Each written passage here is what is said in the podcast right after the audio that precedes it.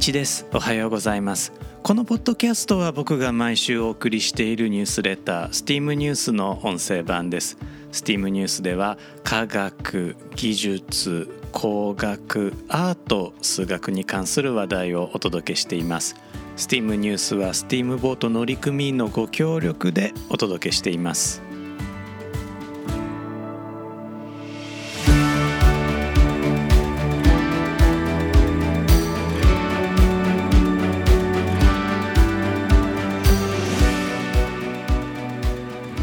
改めまして1ですこのエピソードは2022年11月17日に収録しています。このエピソードでは STEAM ニュース第104号からクレオパトラの墓を探せをお届けします。今週びっくりするようなニュースが流れてきたんですね、えー、こちら CNN の記事なのですがクレオパトラの墓につながるトンネルかエジプト神殿の地下で発見という記事が流れてきました。記事はこう始まっています。考古学者キャスリーン・マルティネス氏は20年近くにわたり失われたクレオパトラの墓を探し続けてきた。そして今その転機となる突破口を見つけたと確信している。エジプト観光考古省はこのほどマルティネス氏のチームが深さ13メートルの地下にある全長1305メートルのトンネルを発掘したと発表した。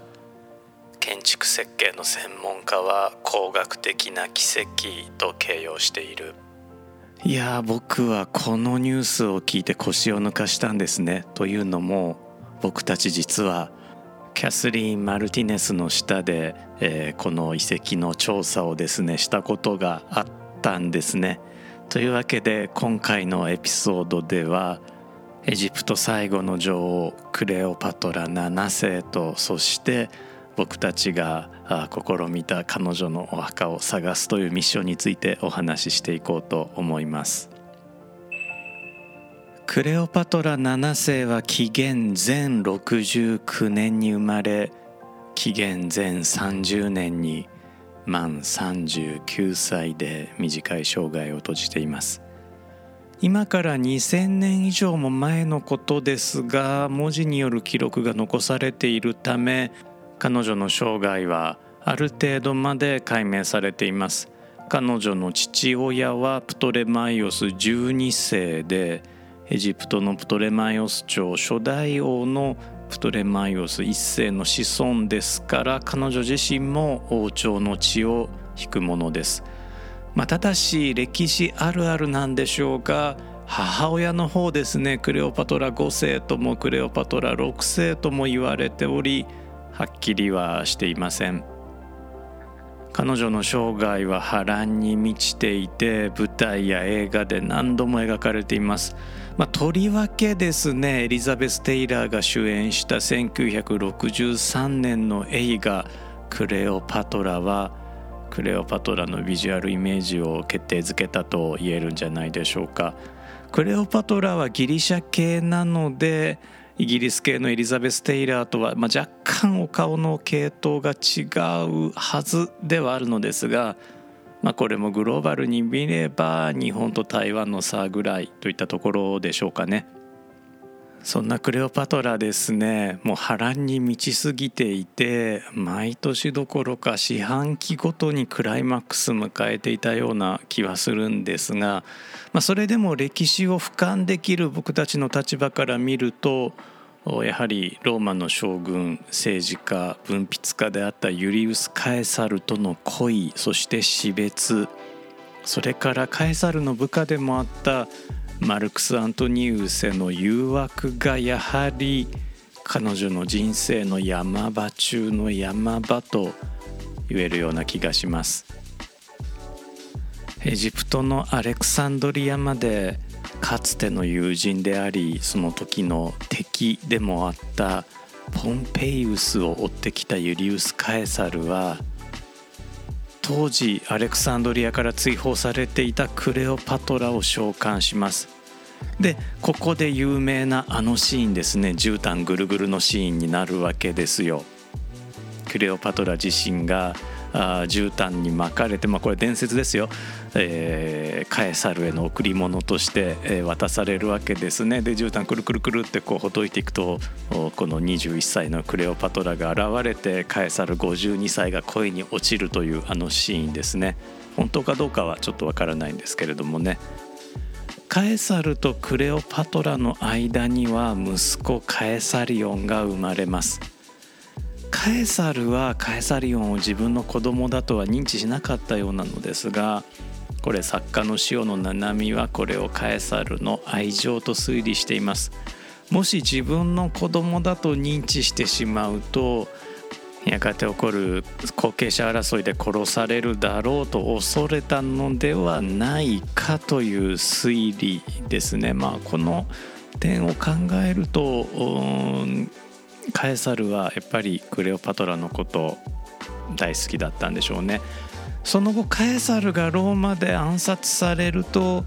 カエサルが遺言で後継者指名をしていた無名の新人オクタビアヌス。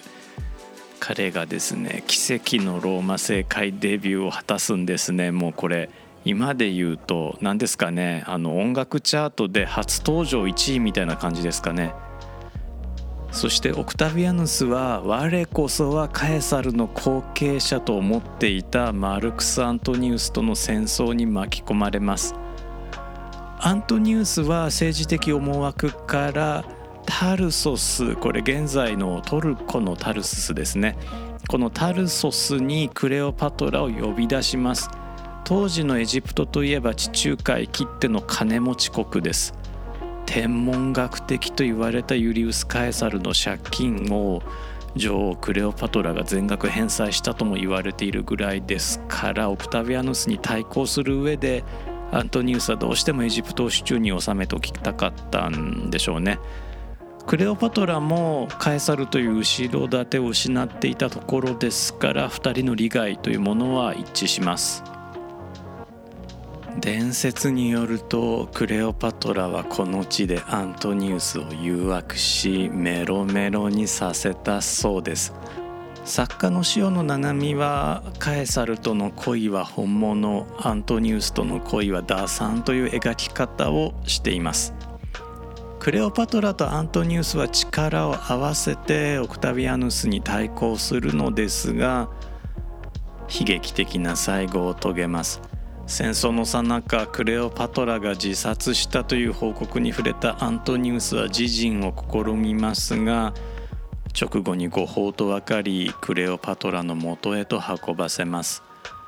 そして瀕死のアントニウスはクレオパトラの腕の中で息を引き取ります。クレオパトラはその後オクタビアヌスの捕虜となります。オクタビアヌスには彼女を殺すつもりはなく一説によるとわざと逃げる隙を与えていたにもかかわらずクレオパトラは自殺を選びます。コブラを隠したイチジクを自室に持ち込ませコブラに自らの腕または胸をかませたと伝説は伝えています。アントニウスと共に葬られたいというクレオパトラの遺言はオクタビアヌスによって聞き届けられました。残念なことにクレオパトラとアントニウスの墓は現在に至るまで失われたままです。僕はクレオパトラは決して打算ではなく本心からアントニウスを愛していたと思うんですよね。もちろんローマの生んだ唯一の創造的天才とも言われるカエサルの次の男となるとまあどんな男でも物足りないとは思うんですが一緒に死にたいと思ったのですからきっとアントニウスを最後の男とクレオパトラは決めていたんではないでしょうか。ところでクレオパトラを演じたエリザベス・テイラーとアントニウスを演じたリチャード・バートンは映画撮影中から恋仲だったようです。さて冒頭に紹介したドミニカ出身の弁護士外交官そしてエジプト学者キャスリーン・マルティネスの話です。彼女は2005年からアレクサンドリアでクレオパトラの墓を探し続けています。彼女は CNN のインタビューにこう答えています私の不屈の精神を妄想と混同しないでください。私は歴史上の人物としてのクレオパトラを尊敬しています。彼女は彼女のイメージを歪めることを目的としたローマ帝国によるプロパガンダの犠牲者なのです。キャスリーンはエジプトの公庫最高評議会議長ザヒ・ハワス博士を口説いてアレクサンドリアのタップオシリス・マグナ神殿の発掘を始めます。クレオパトラとアントニウスはここに埋葬されているはずだと彼女は信じています。ちょうど彼女たちが調査を始めた直後ぐらいのタイミングで僕たちも別の調査ミッションでエジプトに入りました。正確に言うと僕たちの身柄はエジプトに入ったのですが調査機材はカイロ国際空港に留め置かれました。エジプト政府が嫌がらせをしていたわけではなくて僕たちの書類不備が原因だったんですけれどもね。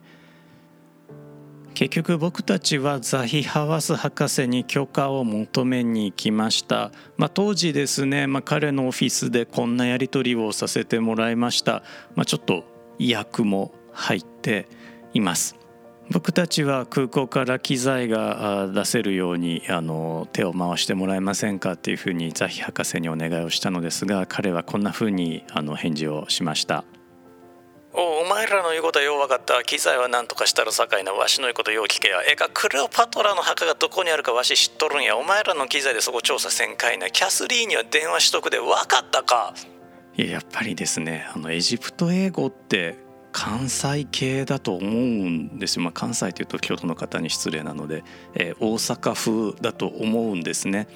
しかもザヒ博士結構早口なんですよね。で、えー、分かった分かったって聞いてると「お前理解したこと今言うてみ!」って繰り返してみって言われてまあ僕たちも「分かりましたクレオパトラの墓を調査に行ってまいります」っていうふうに返事をして、えー、ザヒ博士が「よし通れ!」って言ってねあの、まあ、入り口と出口があの違うオフィスだったのでそのまま出口から出てきたということを記憶しています。というわけで僕たちはしばらくの間キャスリーン・マルティネス博士のもとでタップオシリス・マグナ神殿の調査をしました。でその時は見つからなかった未知のトンネルが出てきたというのが今週のニュースだったわけですね。このトンネル果たしてどこへつながっているんでしょうか。ちなみにですね、まあ、今は地形が少し変わってしまっているとはいえタップオシリス・マグナ神殿は地中海に面した丘の上に建てられていて丘の上からはクレタ島やギリシャ本国の方向を仰ぎ見ることができます、まあ、お墓を設置するには絶好の場所であることは間違いなさそうです。タップオシリス・マグナ神殿はプトレマイオス朝初期に建てられたと考えられており当時のオシリス信仰の中心地でした。オシリスは妹イシスと結婚しておりクレオパトラ自身もイシスを名乗っていますからきっとこの地に彼女も立ったことだと思うんですね。僕がアレクサンドリアに惹かれる理由ひょっとしたらカエサルへの憧れよりもクレオパトラへの恋なのかもしれないなと思います。共和制ローマの政治家大加藤は自分の演説の最後にいつも「ともあれ私はカルタゴは滅ぼされるべきであると思う」と付け加えることで有名でした。第二次ポエニ戦争またの名をハンニバル戦争で敗北したカルタゴの処遇について「ローマはカルタゴ本国を温存する措置を取ります。それに対して大加藤はカルタゴを徹底的に攻め潰せと主張したわけですね。彼はパフォーマンスとして元老院でカルタゴさんの一軸の実を見せてこれほど見事なイチジクを産する国が3日の距離にいると主張したそうです。ローマに屈したとはいえカルタゴはまだまだ経済大国だぞと言いたかったんでしょうね。老練な大加藤のことですからきっとローマというかひょっとしたら自宅のイチジクを議場に持ち込んでいたとしても、まあ、僕は驚かないのですがとはいえですねカルタゴとローマが近いことも事実です。現在ではフェリーと車を使うと24時間の距離なんですね。そんな大加藤が主張した通りアフリカ産のイチジクというのはちょっと格が違います。これめちゃくちゃ美味しいんです。実は僕たちタプオシリスマグナ神殿のすぐ近くのイチジク畑で農家さんに採れたてのイチジクを分けてもらったことがあるんです。そりゃ日本では世界レベルの美味しい果物手に入りますし、まあ、日本のいちごっていうのも僕にとっては世界最高峰の果物ではあるんですがエジプトの生イチジクこれはちょっと次元の違う美味しさでした。アダムとイブが口にした禁断の果実僕は実はイチジクだったんじゃないかなとさえ思います。それはさておきそんな大加藤のひ孫小加藤ですがこちらはですねユリウス・カエサルに対して元老院最終勧告を出してローマから追放しようとする人物なんですね。結果ローマ内戦が起こりますそしてローマ内戦に敗れた小加藤はあ、まあ、小加藤側の将軍ですねポンペイウスがアレクサンドリアまで逃げてそれを追って、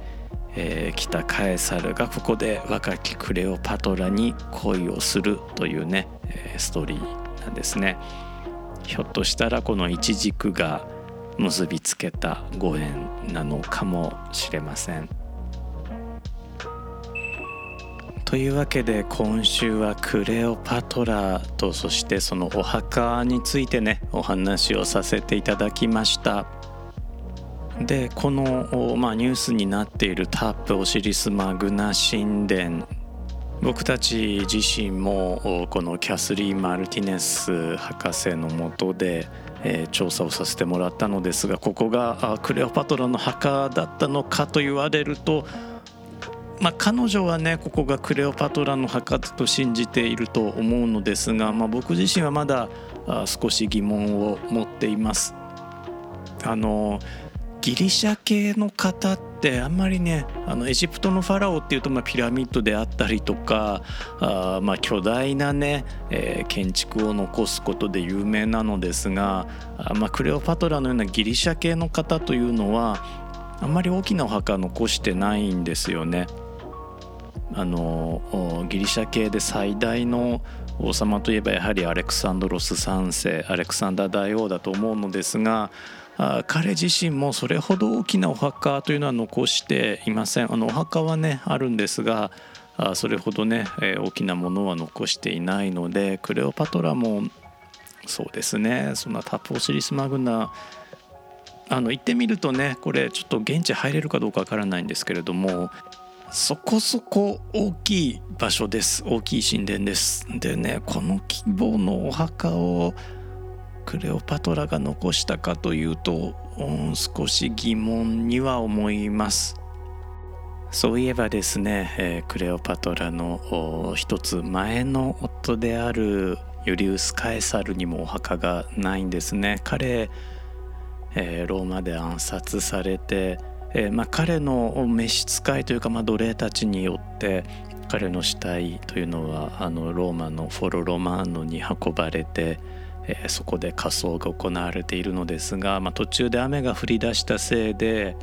彼の位牌というものはローマの土地に染み込んでしまったというふうに言われています。クレオパトラやカエサルのレベルになるともうお墓すらいらないということなのかもしれません。後世に永久に語り継がれる存在というところなんでしょうかね。なんかこう歴史を学ぶと、まあ、例えばですね天文学を学ぶと我々地球というもの我々が住む地球というものを宇宙スケールで見ることができるわけじゃないですか。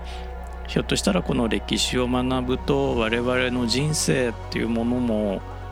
なんかこう遠い視点から見ることができるんじゃないかとも思います。今週はですね実は微熱がありましてこのま微熱の中でこのストーリーを書いてそしてお届けしていたわけなんですが微熱があったからついついクレオパトラについて語ってしまったのかそれともクレオパトラのことを考えていたから微熱が出てきたのかよくは分かりませんがメールでお送りしているニュースレターの方も久しぶりに1万字を超える記事を書いてしまっています。ご紹介した考古学者キャスリーン・マルティネス博士。彼女はクレオパトラに夢中になっているというふうに思うんですが僕個人の印象では彼女自身も結構キャラ立ちしてるというかですねクレオパトラみたいな人だなとは思ったんですね。僕もクレオパトラは好きだし、まあ、それにあの僕ド M なんですね。なんかこう女性にこき使われるの好きなので、えー、キャスリーンにこき使われた日々は結構いい思い出になっています。メールでお送りしているニュースレタースティームニュースの方では今週の映画そして今週の TEDx トークもお届けしています。今週の映画はもちろん映画クレオパトラですね。映画制作会社20世紀フォックスが社運をかけたというよりはもう社運を傾けた超大作映画です。こちらですねアマゾンに4時間を超えるプレミア上映版が